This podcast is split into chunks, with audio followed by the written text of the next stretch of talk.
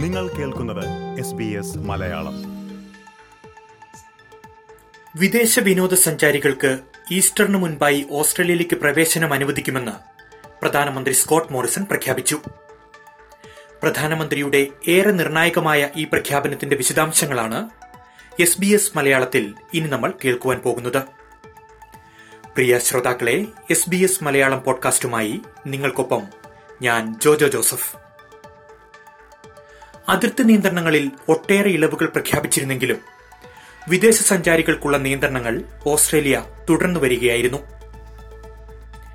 നിലവിലെ ഒമിക്രോൺ കേസുകളിൽ കുറവുണ്ടായാൽ വിനോദസഞ്ചാരികൾക്കുള്ള നിയന്ത്രണം പിൻവലിക്കുമെന്ന് പ്രധാനമന്ത്രി സ്കോട്ട് മോറിസൺ പറഞ്ഞു.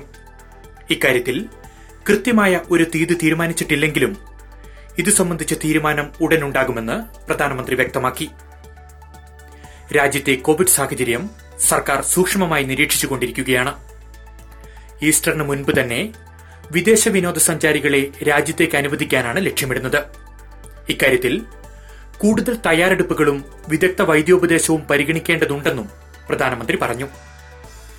ഓസ്ട്രേലിയ അംഗീകരിച്ചിരിക്കുന്ന വാക്സിനുകളുടെ മുഴുവൻ ഡോസുകളും സ്വീകരിച്ചവർക്കാകും രാജ്യത്തേക്ക് പ്രവേശനമെന്നും സ്കോട്ട് മോറിസൺ വ്യക്തമാക്കി.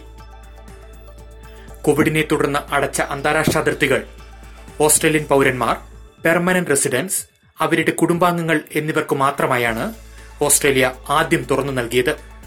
പിന്നീട് വിദേശ വിദ്യാർത്ഥികൾക്കും വിദഗ്ധ തൊഴിലാളികൾക്കും ചില പ്രത്യേക രാജ്യങ്ങളിൽ നിന്നുള്ളവർക്കും സർക്കാർ പ്രവേശനാനുമതി നൽകിയിരുന്നു.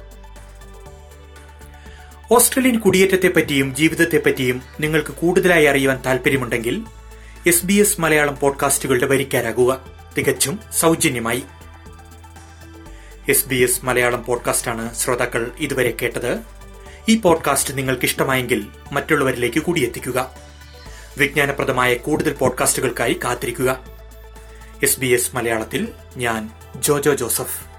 S B S Malayalam പരിപാടികൾ ഫേസ്ബുക്കിൽ ഷെയർ ചെയ്യുക.